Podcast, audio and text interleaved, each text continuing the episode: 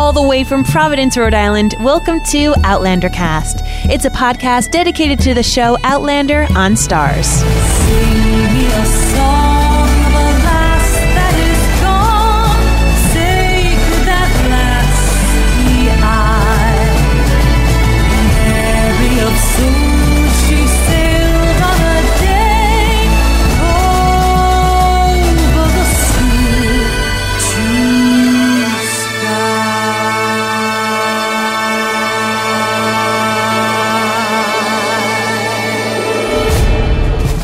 Hello, everyone, and welcome to Outlander Cast. I'm your host, Mary Larson. My name's Blake, and I have been dying, absolutely dying to do this live cast. I've been so excited. I, I can't wait to just actually participate with everybody Amen. and and talk with everybody. And uh, if you if you have a keen eye on Periscope as this episode begins, uh, we're both wearing Star Wars shirts. That's right.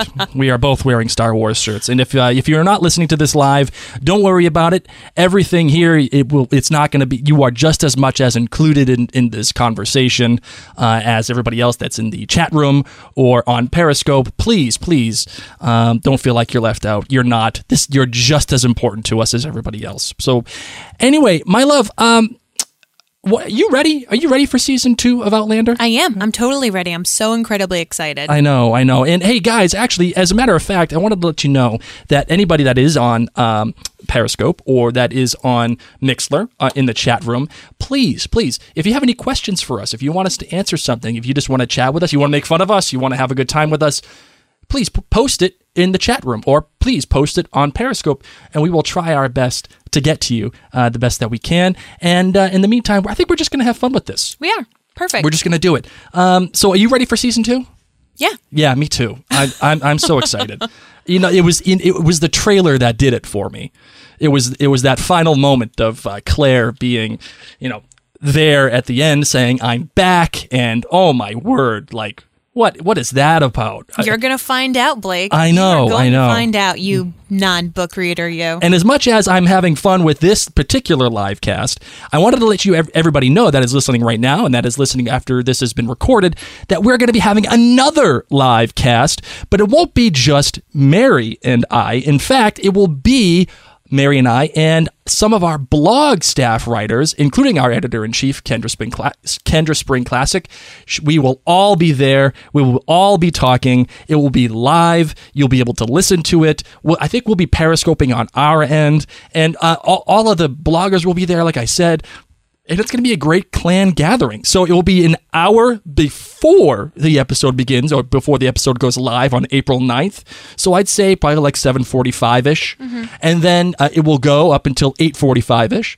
And then after the episode is over, we will have an instant take episode with more of our bloggers, another clan gathering, and we'll all be together talking about it and you can interact with us at any time and have fun with it. And uh, I think that's going to be a fun thing. I think you know I kind of like this live casting thing, you should. especially on the, on Periscope, um, and I kind of want to do it more uh, because it, it's great interaction and it's uh, you get the video and you get to see our, our little studio here, like like I've said before, and uh, I, I I don't know I don't know. I, I just I'm real I'm really into it. I'm, I'm looking forward to season two, uh, specifically again because of Claire being back. Uh, but I have a great outlandish theory of the week that I'm really looking forward to as well.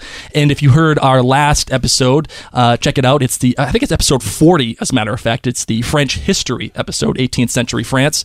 Uh, my outlandish theory of the week then was that Claire and Jamie have always gone back to France and and Claire has always gone back to Scotland, and uh, it's it's just a part of history. So whatever Claire tries to do in order to change history, it won't succeed because it's already happened. You know, because let, let's consider this just for one moment. I, and I know I want to get to the top five things, uh, but let's just consider this for one moment. Let's say Claire does succeed. Let's say Claire tries to change history, and maybe she does.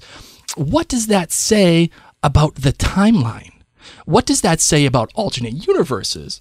Is that something that Diana delves into? And to personally, for me, I'm not sure she does. I mean, I mean, how the hell do you get nine books or ten books out of this? As a matter of fact, how do you get ten books? Uh, you know that that will be coming out soon. If you don't broaden your perspective, if you don't broaden how uh, how much you're telling this story. But if you start going into alternate realities and accepting things as they are, that complicates things pretty heavily. I mean, don't you think?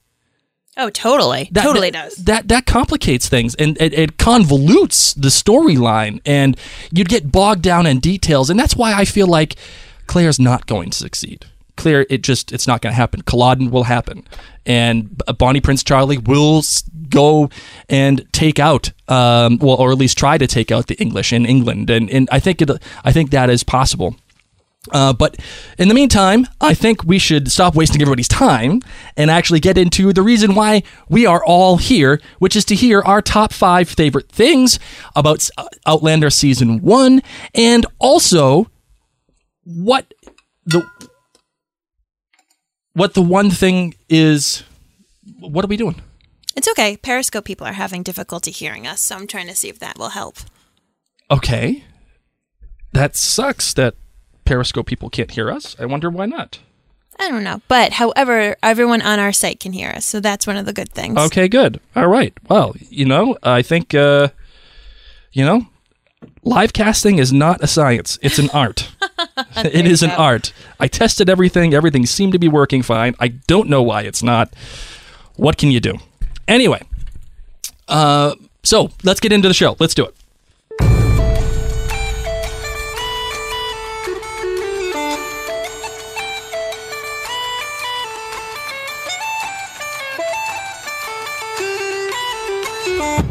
So, my love, um, do you want to start or shall I start? You should start. All right, my number five. We're gonna go five to one here. So five being, you know, the, the fifth most favorite thing of uh, of the episode. Um, but I, I would have to say that my number five is the, and this is going to sound really bad. Uh, in fact, that's going to sound terrible. Uh, but I, I have to say it. It's the trauma that Jamie went through in the in the last two episodes. Okay. Um, and the reason why I say that is because it it it created a real conflict for Jamie. Yeah, and it, it furthered the plot, obviously, but it was a character based thing. He was literally tortured, literally tortured, right? And he was tricked. He was forced to think that Black Jack was um, Claire. He uh, he was he, he he gave up on life and he was willing to die. He was he ex- he had accepted it. And now going forward, what does that mean for the character? The story is important and and what that does for um what that does for for the, the, story going forward, it, I'm sure it propels a lot of things. But what does that mean for the character, right? Um, I think the character itself will, will be tormented by this. And that will weigh heavily. And that will inform, I think, a lot of his feelings about Claire, about being put in a position like that again. Uh, and it will inform a lot of his decisions going forward.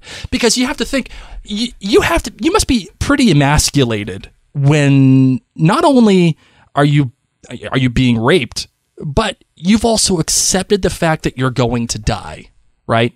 You're you're going to die and there's nothing anybody can do about it. What does that do for the character? And that's what's most important. And that isn't that is not uh, possible without the trauma that Jamie went through. Am I a sadist? No. Did I did I enjoy seeing you know Jamie get raped? Did I enjoy seeing uh the- you know the hammer and the nail and the nail going through his hand? No, of course I didn't. I mean, it's it's it's entertainment, you know, as I put it in in quotations, and and it is entertaining, but the most important thing is how it affects Jamie the character. And I think it's going to have a huge, huge impact on him. And it's it, it makes it for an interesting layer of Jamie and that the king of men, you know, he was treated as such. And what does he do from there? And how does that affect his relationship with Claire? You know, it, you know, you talk a lot about depression and how you feel about yourself, and and you got to imagine that this probably sends him into a pretty dark place, right? Mm-hmm. I mean that that would that's kind of self evident. So how does that affect his relationship with Claire? And if if they have if, if if they have this baby and they they do all these things um, in France, I mean, man, being able to deal with that that is that's pretty tough. Um, but uh, that's mine. What do you got for num- for your number five, my love? My number five is Scotland. Scotland. What- Yes. how's that? Okay, so I've never been to Scotland. I am Scottish. And of course, now that you know where season two of Outlander is starting to go, Right. I'm really, really happy that we were able to see so much of Scotland in season one. I've talked about it before how Scotland to me was like another major character in Outlander season one. It Mm-hmm. was stunning. It's made me want to go there even more. It's made you want to go to Scotland, Right. which is awesome because I've been saying many times, like, hey, we should go to Scotland. And now you want to go. now you really want to go. I do. And I think not only that, but it's been able to help other people who may not have ever thought about going to Scotland as as tourists. Um, it's made them want to go, and it's also made people learn about Scottish history. Mm-hmm. You know, aside from Braveheart, very few people know about the Jacobites or about anything that goes on with Scotland. Well, I would say very few people know about the Jacobites pe- at, at all. Period. yeah. You so know? I think that Outlander has really helped promote Scotland as a whole, its history, its culture. It's made bagpipes cool. Mayor I. McCreary, of course, was very excited about that. It's made a person like me who loves Scottish music really excited. And I'm just pumped that Scotland was able to be shown in such a beautiful way uh, that it really helped promote the country and its history and its landscape. I would agree, and I think that's a that, that's a great number. Let's get into number four. Number four for me is The Devil's Mark. That episode, well, I actually got two in there.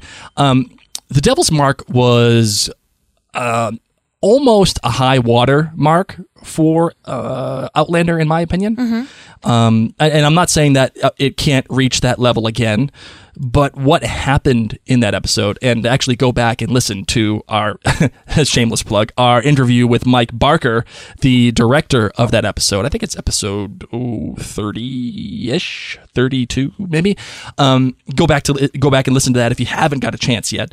Uh, it'd be Mike Barker talks about the Devil's Mark, um, but and I really liked the courtroom scene, and you know, I think we're going to a fucking barbecue, and um, and how she and how Geillis um, lets her, lets everybody know about um, the uh, the mark on her arm in 1968 and all this other stuff, uh, and then her going to um, get you know burned at the pyre really uh, as a witch. I thought that was all fantastic. It it, it lulled a little bit uh, right beforehand in the in where they were being held captive in that hole in the ground. Uh, but the the Devil's Mark itself was a fantastic episode. But where it sold me was when Claire admits to Jamie that she is in fact from the future. And his reaction to it, he wasn't like, "Oh my god, that's full of crap," you know, it, you know, or "You're crazy," or "Did you take your pills today?" or you know, stuff like that. He didn't say any of Did that. Did you take your pills today? I don't think Jamie would have said that. Maybe he would have been like, "Did you eat your flowers today?" How much you been drinking, lady? I know we've been tipping back on the whiskey a lot, um, but no, he didn't do any of that. He actually supported her, and you know said, you know, it would have been a lot easier if you were just a witch. you know, I thought that was really cute. And again, it's those character moments.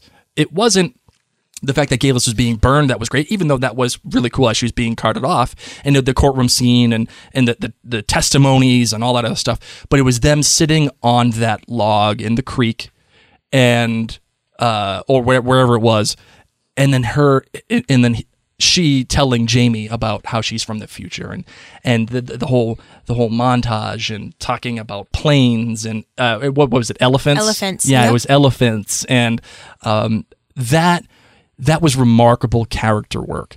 It, like, listen, you can you can give me all the splendor in the world, like Batman versus Superman. If you guys have have got a chance to see this movie yet, listen, the idea of Batman versus Superman is freaking awesome, right? It's t- two of the world's most famous superheroes fighting each other.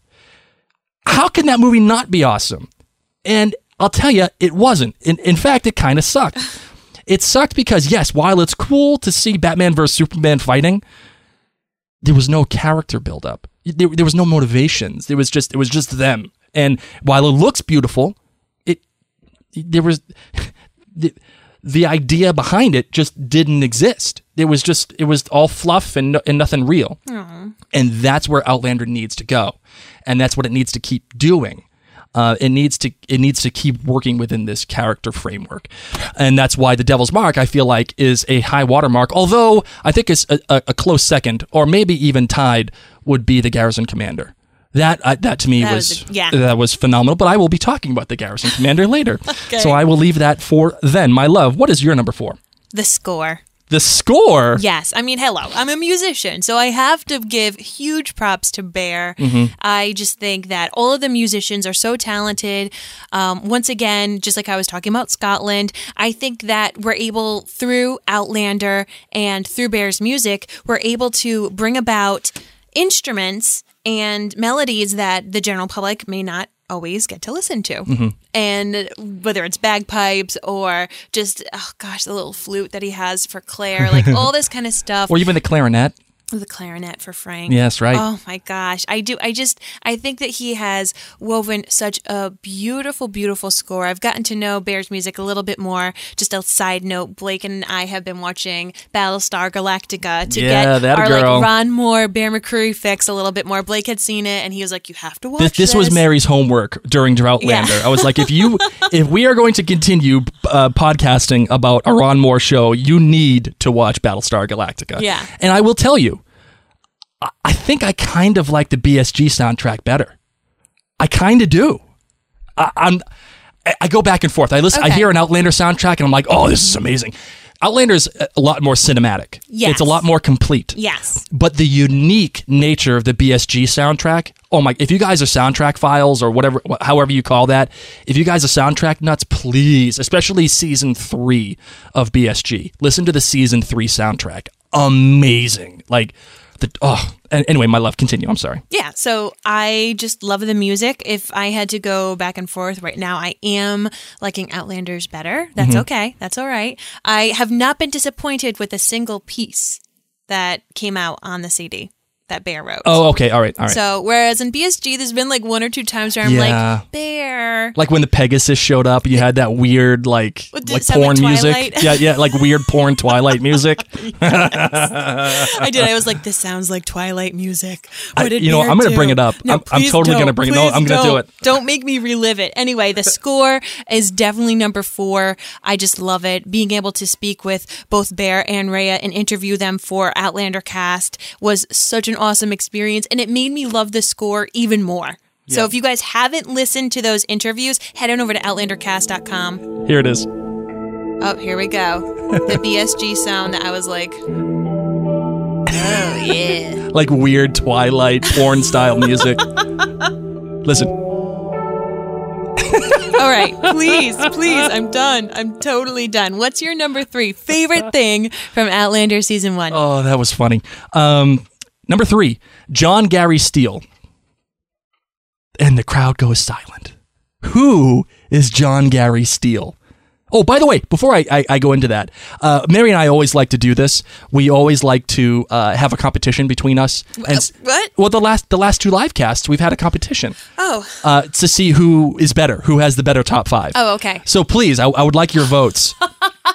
I would like your votes. Okay. And uh, and let us know who has the better top five. Unfortunately, the last time Mary kicked my ass, so I, I refuse to let that happen again. And I will totally, totally rig the process if I have to, to in order to win this in order to win this particular competition. But number three, number three is Jon Gary Steele. My love, do you know who Jon Gary Steele is? Ah, the sound, He- si- the sound of silence. It's it's deafening. The sound of silence. Jon Gary Steele is the production des- uh, the production designer of Outlander. And what does the production designer do? He actually creates the sets and everything that goes on that you see with all the details in Outlander. You know, he he he, he decorates uh, Castle Leoch. He makes the, the the witch's hole, whatever they were they were standing in. He he makes um, uh, the torture chamber. He he does all of this stuff. Everything that you see, the production the production designer creates it. Now he doesn't light it like the cinematographer does. He doesn't direct it like the director does, but he builds it and designs it. And Jon Gary Steele did a fantastic job. A fantastic job for Outlander. Seeing the detail that went in to the production. Like I remember um, seeing Castle Leoch when Claire and Frank went down into into the bowels of the castle, and you know they were getting it on on the table. And Claire's future or past, or I'm not even sure how you would classify that, uh, her workspace.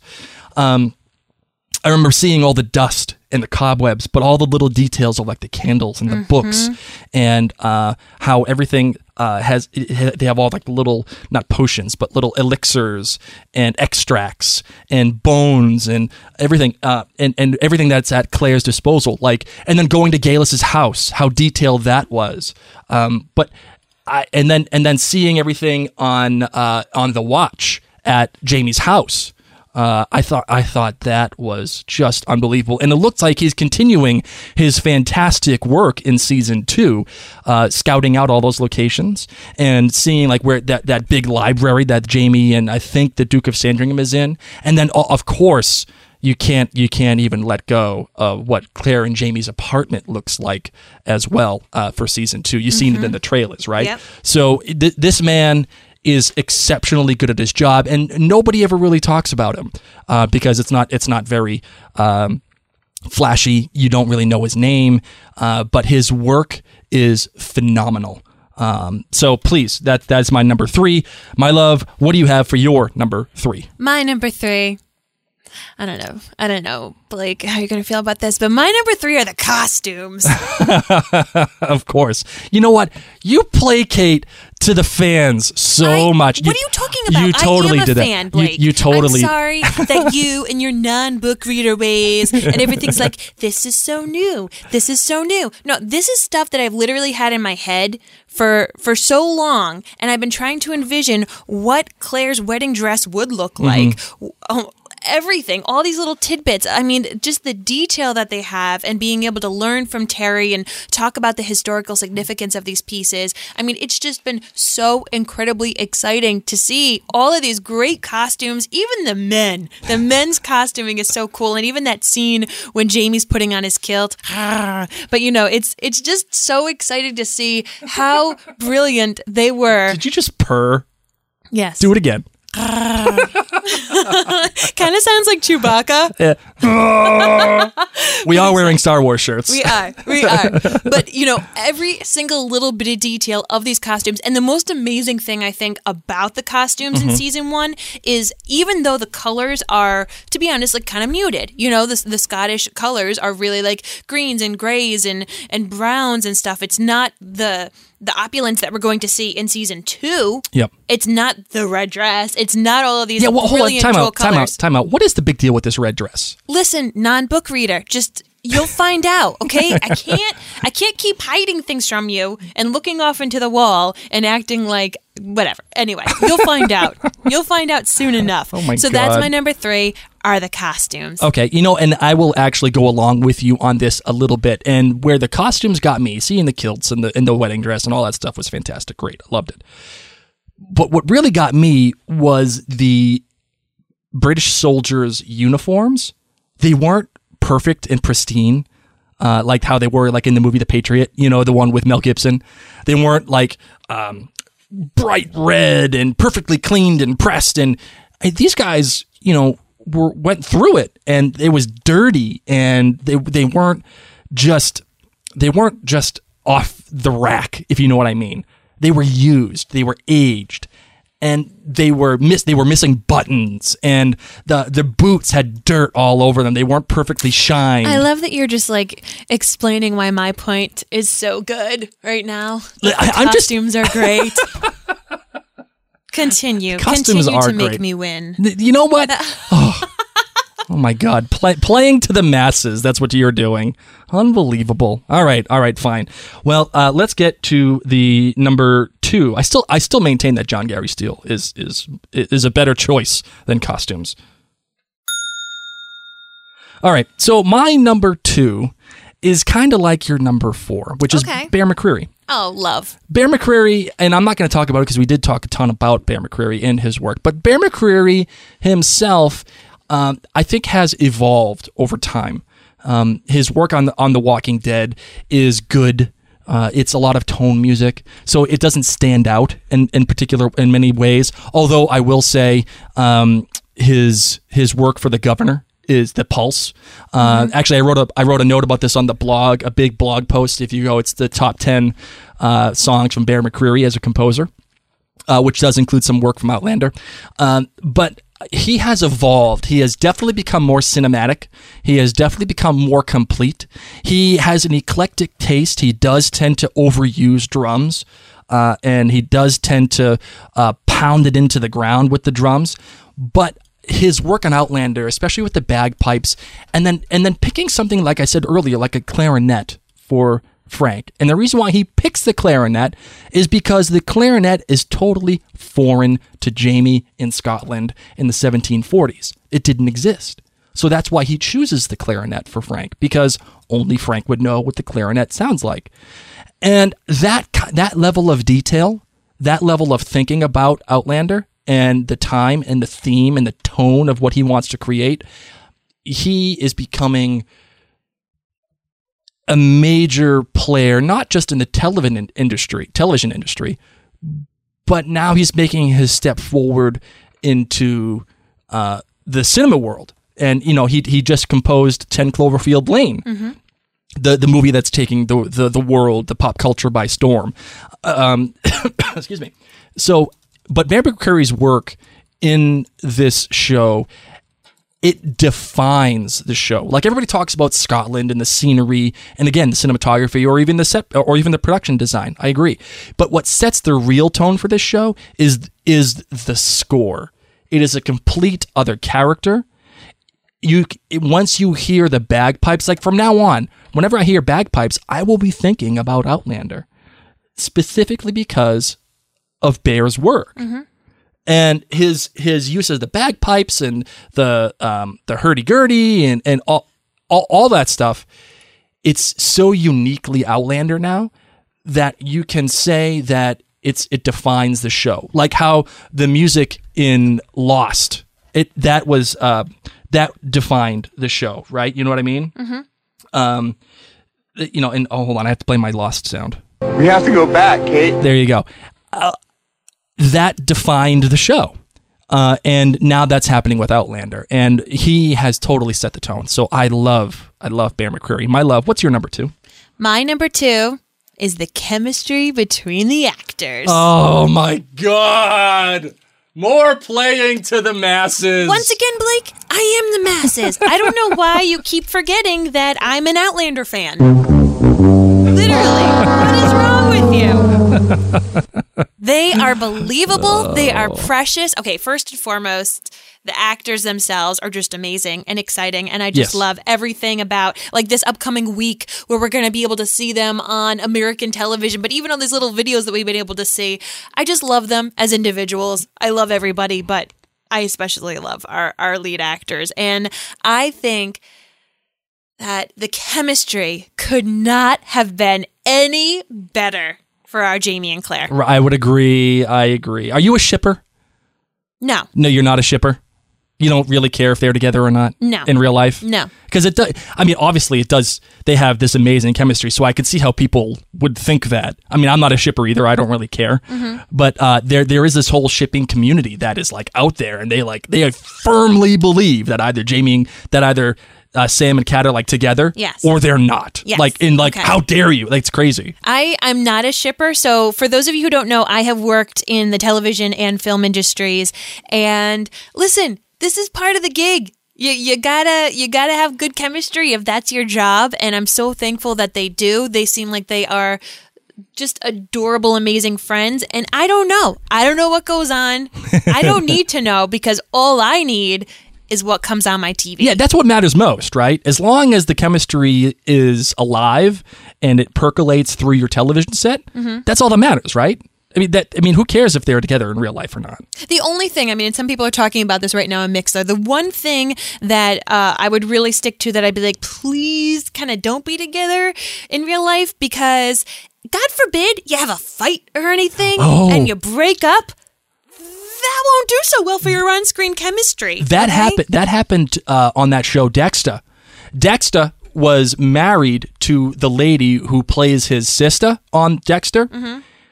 and then they got divorced halfway through the halfway through the show. There was eight seasons, and they got divorced in like season four, and then they still had to play like this really tight, really close, niched, like Mm-hmm. like like brother sister relationship, and it was like so awkward. So yes, I can see why you don't want them together. So because you don't want that you don't want that chemistry to disappear. Yeah, yeah. It's almost it's, it's almost kind of like, you know, it, it's it's it's tantalizing. You kind of want you kind of want it to be true. Well, of course. So we're not actors, you or I, Right. and we've never had to uh, pretend to be in love with someone or sexually attracted to someone else other than you know you don't think or I it. Well, exactly. That's it's it's tough, but you know that's what actors get to do, and it's great that they are such good friends and they get to have fun and they get to be goofy, and thank God they have a sense of humor because they have to do some really intimate scenes, and if they didn't get to have that great rapport with one another, Mm-hmm. they wouldn't be able to act as passionately and sexually with one another. As you said, I I couldn't do it. I couldn't go up. I mean, maybe no, but I couldn't. whoa, go, whoa, whoa! I'm time out. joking. I'm whoa, joking, whoa, whoa, whoa! That's another I'm timeout. That's the second timeout of this podcast. Oh my word! Oh my god. Well, I'm not an actress, so God bless them both. What what's a famous example of chemistry not working in your opinion? Like someone who just was one of my famous examples. Yeah. Is Jennifer Lawrence and Josh Hutch- Hutcherson in in the Hunger Oh. Games? Those two. It's it was supposed to be a little awkward. it was painful. okay, I'll just say Batman. It was pain. Pain. Batman. Who? Um. Batman with who? I, any of them. any Batman, I'm like, none of you actually love each other. Yeah. Oh, it was painful. None of them. It was painful watching. I don't believe two. Batman. You know what? But Batman, I just think is selfish. Like, so different topic. I, I, I believe I believed uh, Kristen Stewart and what's what's his bucket there, uh, Robert Pattinson more than than they uh, actually were in love. Yeah, well, yeah, I know, but whatever. Okay. Okay. Number. All All right. right. Here we go. We're gonna No, get you're the- number one. Okay, hold on. All right, number one. The number one thing I liked in Outlander, and I'm gonna get killed for this. And I got a feeling, I just, I, you know, I just know that I'm gonna lose this one because specifically of my number one. Because you already saw mine. No, but I, I, well, I mean, You can Okay. you see the Google Doc. You yeah, know oh yeah, okay, I do see it. Oh my god, that's oh, so, it's so cheating. Whatevs. I'm taking risks here. I, I'm bringing stuff to the Hey, table. Let everyone know the suspense has been All right, built. my my number one. You ready for this? Mm-hmm. Black Jack Randall. Black Jack Randall. Oh my God! It, the problem that Outlander had and it faced was that it wasn't. You, you didn't have a clear antagonist, and the only clear antagonist that you had was Black Jack Randall. When he was not on the screen, I don't want to say uh, it wasn't. It didn't have. It didn't like drag. It wasn't a lull, but there just wasn't uh, this menacing force that pushed Jamie and Claire to do what they needed to do until he showed up, and he would take. He would have these long um, bouts of not being on the show. Okay, are you doing like Black Jack Randall slash and Frank, or is it Nope, just nope. straight up BJR? Bla- BJR man, because I, because I love Frank. Uh, don't get me wrong, I'm I'm totally team Frank. But Black Jack Randall, what he did, first of all, Tobias Menzies on screen is electric. He commands, he dominates every single scene that he's in, and and, and that's hard for me to say too, because I always thought he was kind of like a, a weasel. Like every every um every show that he's ever been on, or every movie he's ever been on, he's been kind of weaselly uh, prior to Outlander. I haven't seen his work yet um, since Outlander, like some of the new stuff that he's been on. But he's been kind of weaselly. He's been kind of like, uh, um, I, I don't know. He's just kind of like been like dinkish. I don't. I, that, that that's if that's a word, dinkish. I don't know. You just made it one. Why not? Sure. Uh, I'm from I'm from Boston. I can do that, uh, and I can sound smart doing it too. How's, how how do you like that? Um, he is he is absolute absolutely electric on screen, and the way he changes his voice. It kind of goes a little deeper. You know what I mean? Um, and his movements, his his subtle movements, like with, with his lips and his tongue and Oh, his the hand, tongue the thing. tongue thing, right? And like when he's drawing, um, when he's drawing Claire uh, in in the Garrison Commander, um, and the way that he just the way that he holds himself, the man is terrifying. And when he is on screen, he he pushes Claire and Jamie. He pushes Jamie. He pushes Claire, and he makes them do things that they one don't want to do, or two don't know if they can do. And he gives them a reason. He gives you a reason to be scared. Uh, and let, for every television show there is, your tel- your show or your movie is just as good as your antagonist or your villain. Let's say that. The Dark Knight is a total example of this. Without the Joker and Heath Ledger's performance, The Dark Knight, first of all, doesn't is not is not in the top 20 greatest films of all time. But what Batman has to go through in The Dark Knight doesn't have the character weight, it doesn't have the story weight, it doesn't have the dramatic weight that it does unless the villain, who is the Joker, is as good as he is. And that's what Black Jack Randall does for Outlander. I would agree that Black Jack Randall is an amazing villain. He really is. He's great. And I don't even want to say villain. I want to say antagonist. Because villain, when I think of villain, mm-hmm. I think of like mustache twirling. I'm going to Yeah. tie you up on the railroad tracks. Okay. And Black Jack Randall, and that's the other thing that, that I like about him. He's not just evil for evil's sake. Mm-hmm. He's evil because his character, Yep. who he is, is messed up. He is, he is screwed up in the head Yeah. Um, what he knows he has these urges, and he knows he likes Jamie, and he likes Jamie because of X, Y, and Z, and he does things based on his, hi I don't want to say love, but his his affection or his obsession with Jamie, uh, and what he does to Claire because he is messed up. He doesn't care. He's going to do whatever it takes. Uh, it to further himself, and that he is multi-layered, and that's why he's such a fantastic antagonist and not a villain.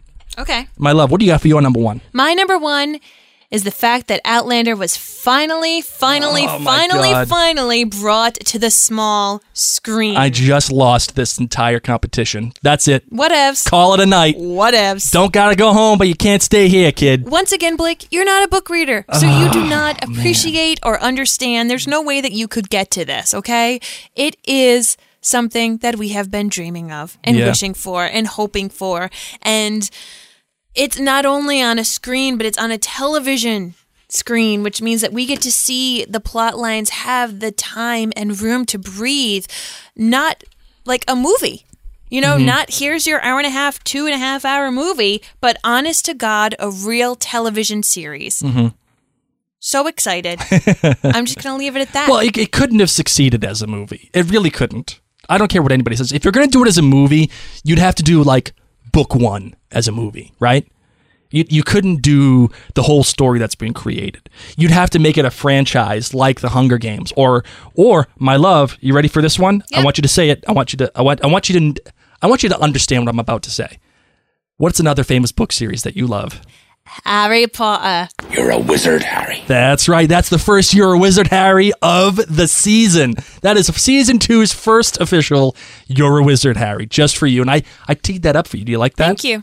That- I was actually going to say earlier that you're Team Slytherin, and that is why BJR is your number one. oh, 100%. Yeah. I'm totally team. I'm, I'm such a Slytherin. Mm-hmm. It's, it's, it's pretty pathetic. And my wife, my beautiful wife, who's sitting across the way from me, is a Gryffindor through and through. Just does stuff without thinking, shows up. She's brave. She is smart. She's beautiful. But she she's just, man, she's tough. And that she's a total Gryffindor. Type A Gryffindor. And I'm a type A Slytherin. I lie and I cheat and I do everything I can to win. Um, so that is your number one. Do you have anything else to add to your number one?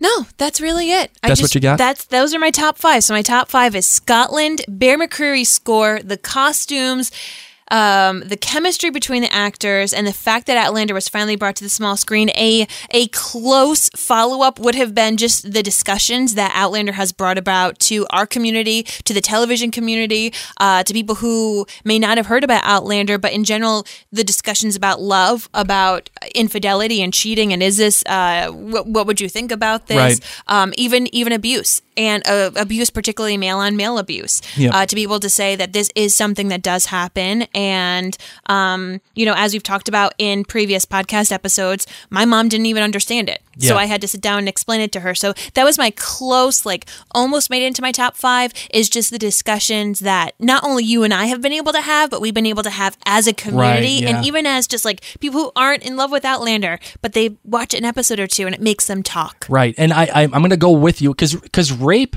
was a popular device that was used this year uh, on television, um, and we have three specific instances that I can remember, which is Game of Thrones with uh, spoiler alert Sansa, and then the leftovers spoiler alert with Meg, and now obviously um, Outlander with BJR and and, and Jamie.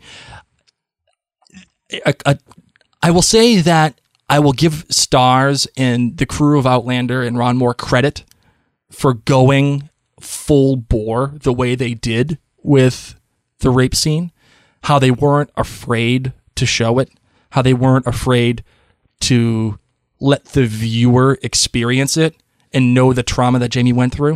I probably should this should have said this with the, with my number 5. They they took it to a level that some people were uncomfortable with and um, I respect that. I don't agree with it, but I respect it. Uh, and it's a scary thing, and you don't see it on television. Correct. And they had the balls to do it, and uh, I give them a lot of credit for that. But a, a, a close number, I'd say number five B for me uh, that almost made it into my top 5 and this kind of goes along with that is Anna Foerster. Uh, Anna Foerster uh, was the director of episodes seven and eight, and fifteen and 16 And again, we had her on the show, so go please go back and listen to that. I think that's earlier in season one B or one A. Um, we had her on the show, and she is just a force of nature. She is unbelievable. Not only is she a, is she a warm and kind person, but she is a fantastic director. What she gave to Outlander, the kind of credibility she gave Outlander and the shots that she created, uh, like she had that famous shot of the two rings in in Claire's hands, um, and the famous shot of Claire speaking to Black Jack Randall with the fire uh, when she was telling him that Black Jack Randall's going to die.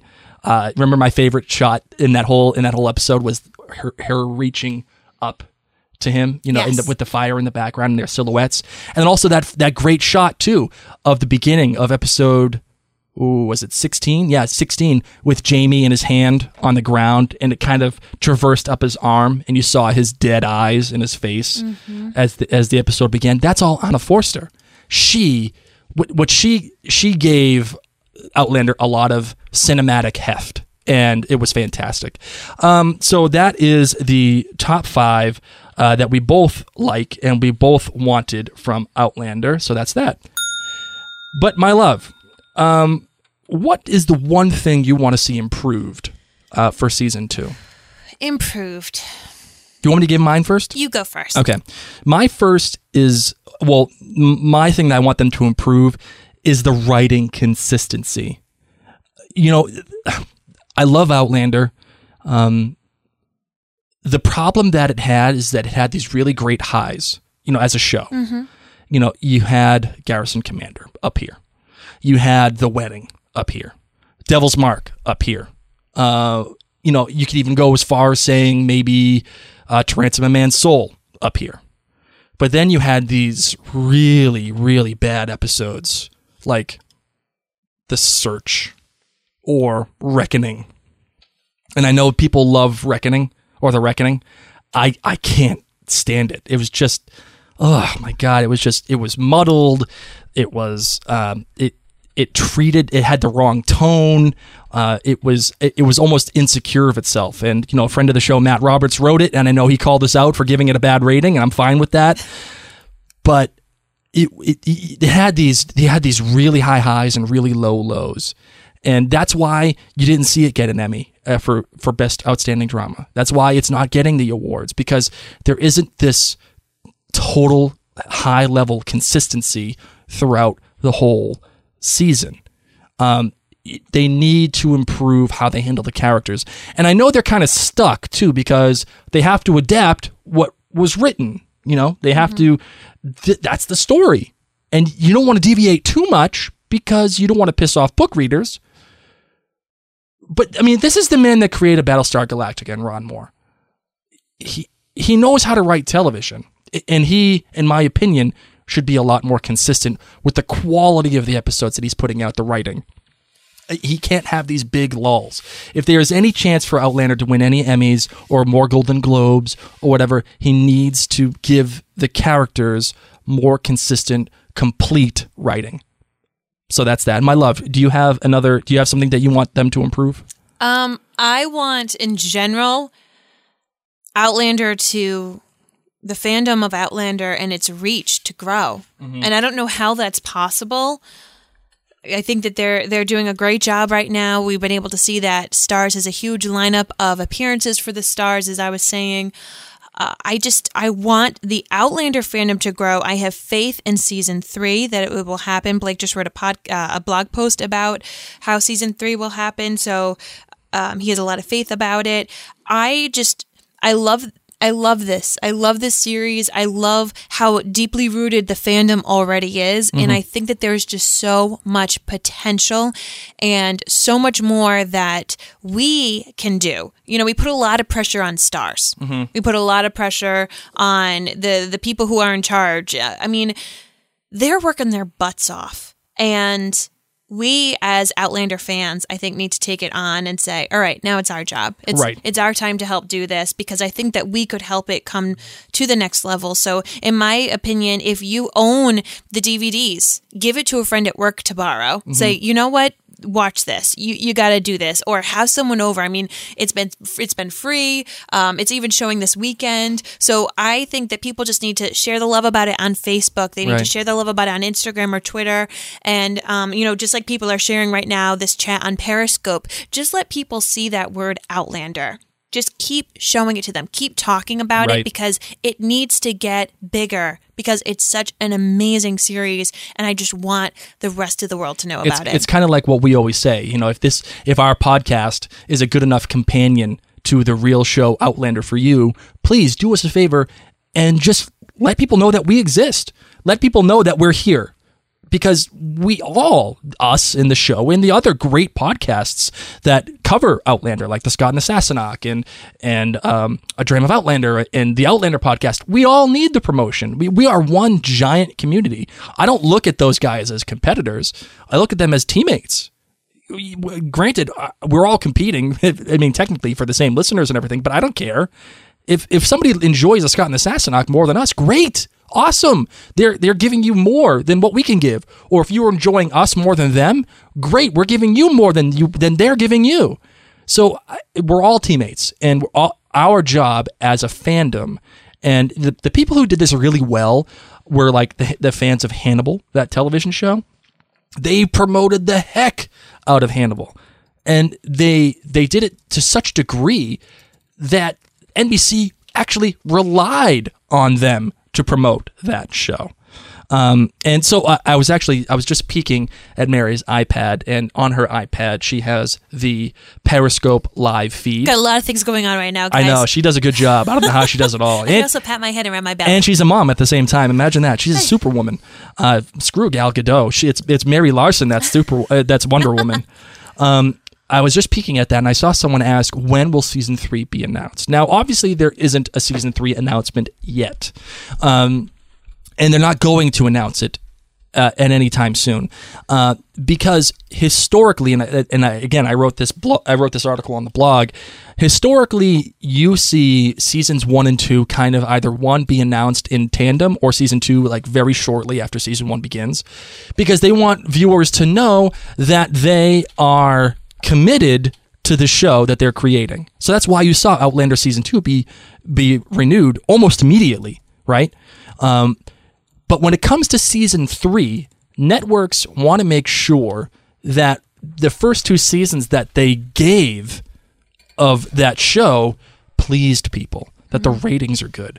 And once they see that, then they're going to renew the show. And historically, networks tend to renew shows when they do at around the one or two month mark after season two premieres. So you're probably going to see an announcement one or two months after season uh, after April 9th. So if we if we haven't heard something by about April I'd say June 9th, we have an issue. Um, or if we haven't heard something by the time the season ends, we have an issue. Uh, so but rest easy folks. Um, this due to the the current stature of television, how many programs there are, we're gonna it's gonna happen. It's gonna happen. Starz needs the content, and Starz needs to make sure that people are are are subscribing to their content. So uh, trust me, don't worry, it's coming. It'll happen very soon. Uh, but this will actually open up things for you guys. If you have any questions in the meantime, please let Mary know in the chat room on Mixlr, or please let her know on Periscope if you have any questions that you want us to answer. Um, I will certainly, uh, we will, we will certainly take the time to answer them. Hold on. Uh, You you look at Periscope. okay, I'll look at Periscope. And I'll look over here. I can't multitask that much. My goodness gracious. So, yes, if any of you have any questions, um, I'm really excited about it. So, Creedy says that another thing that should be improved the character development for certain characters, um, like Jamie. He actually had a great deal sense of humor. Um, in, in the book, so to see see more depth, and I think we will get that. I think that this season had to lot a lot of it had to just kind of set the scene, set what's going on in history, and I have faith that they're going to do future character development. What do you think, Blake? I totally agree. Uh, we actually have a question here from the Ron and Terry show. Do we have any interviews coming up? Um, I'm going to say yes, but I cannot announce them quite yet uh, because no, I can't do it. I'd like to, but I can't. Uh, we have to get permission from Starz to talk about that. So that'll be that. But we we do have things lined up coming. Want to know how you can help? How- Is if you tweet if you tweet Starz and you say, "Hey, we'd love for Outlander Cast to get an interview with XYZ." Right. That would help. Right. I think that'd be great. Please tweet at everybody. Um, they want to know if we're going to the Tartan Parade. No, No, we are we're not, going. we are not going. Uh, we can't. We have our son's third birthday on actually April 9th. So the April 9th is going to be a very, very busy day for us. yes, it is. That's right. That's going to be. it's going to be a How to Train Your Dragon party, and it's going to be crazy. We're just going to have How to Train Your Dragon playing throughout the entire house. It's just gonna. It's going to be crazy. Daphne Hines asked, "Do we think that the opening sequence will be updated?" Yes, I do. They, they it looks like they had everything from uh, season one on the first one, and um, that would make sense if they updated it. I just hope they don't change the theme song. Uh, specifically because we'd have to change our theme song, and that would piss me off.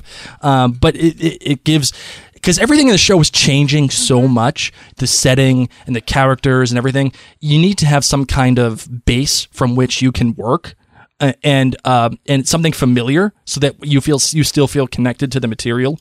Uh, so I think uh, the, the the theme song should remain the same if that's the if that's the case. Uh, some questions over here on Mixlr. We have Has Blake ever asked me to spoil a bit of Outlander? And the question is no. He wants to stay 100% unspoiled, so I haven't done that for him. And Creedy also asked if we're going to have live podcasts after any of the episodes. Oh well, we we are definitely doing it on the premiere. Uh, maybe we'll do it on the finale too. Uh, that might be that might be a good idea.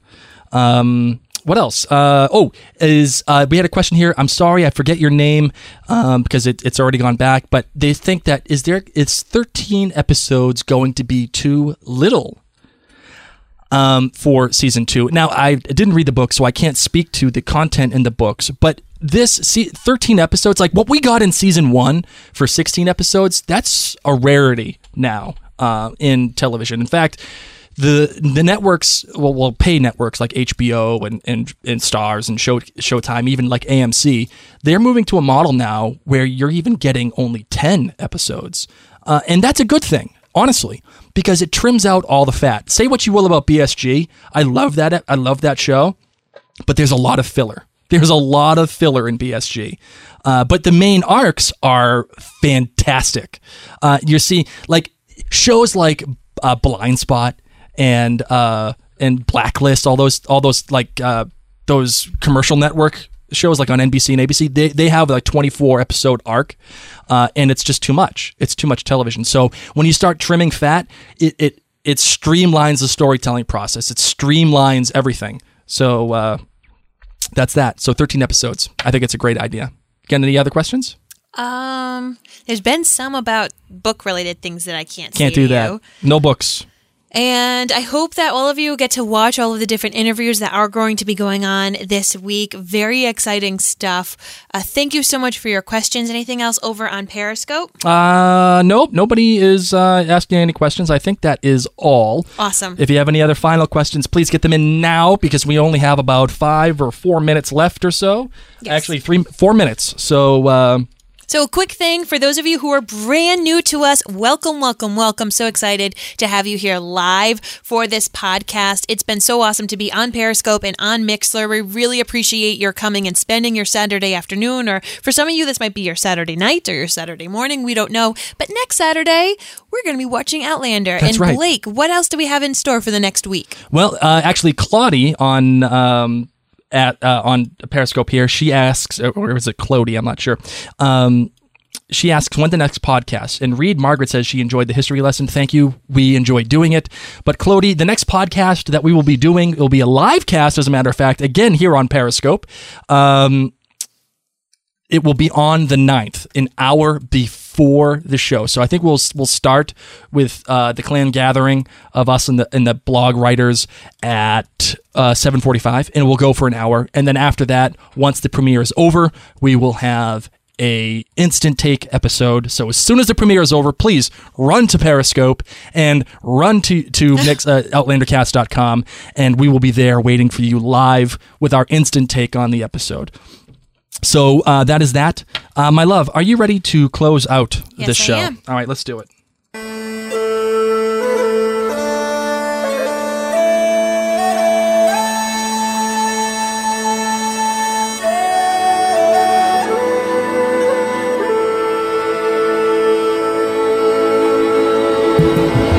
So, this outlandish theory of the week.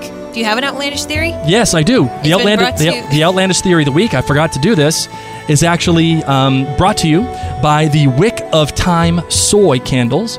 Bring the Scottish Highlands into your home with their Outlander themed candle. Check out this and their various book themed candles on et- on Etsy.com and save ten percent from us with the code Sassenach. So that's in the wick of time. That's right. Soy candles. How in, cute is that? In the Wick of Time soy candles on Etsy.com. And uh, Your outlandish theory, Blake. Outlandish Theory of the Week Black Jandal, Black Jack Randall ain't dead, baby. And in fact, he's coming back. He's coming back in season two. And I got a feeling it's going to be relatively early. I think it's going to happen uh, episode three or four ish. I'm gonna I'm gonna go there uh, because again they need this villain uh, or, or antagonist and he's gonna push the story along. So that is that. this episode is over. Oh, by the way, guys, who won? That's what I want to know. Who won? I did. No, get out of here, you. Boy You know what? We're going to have a poll on Facebook in like five minutes. Head Yes. on over to facebook.com slash outlandercast and vote in the poll. Let us know if I won or if Blake won. I'm going to make that Clody right just now. said, Mary, Clody, I answered your question. I picked you out personally, and you're you're taking Mary's side. I'm Thanks, Clody. this I appreciate go. that. So, guys, make sure you head on over to our Facebook page to vote in this poll, especially if you think I should win. I definitely want you to head on yeah, over to Clody, Facebook. you should be sorry. That's okay. No problem. Guys, check out OutlanderCast.com for all previous interviews, all of our episodes. Get excited! Get excited because Droughtlander, it's ending. It's ending. the That's drought it. is ending, guys. The flood of episodes. Get in touch to with us at outlandercast at gmail.com. And if you do want to support us, again, like I said, please just let everybody know that our podcast exists. Tell a friend. Tell us tell a friend on Facebook. Tell a friend on Twitter. Smoke signals, Instagram. I don't care, whatever you do. And uh, that's that. Please. Make sure you're subscribed in iTunes or Stitcher Radio, and also make sure that you're signed up for our newsletter. Our time on Mixlr is over. Thank That's you it. guys so much. Thank you guys. It's been a pleasure.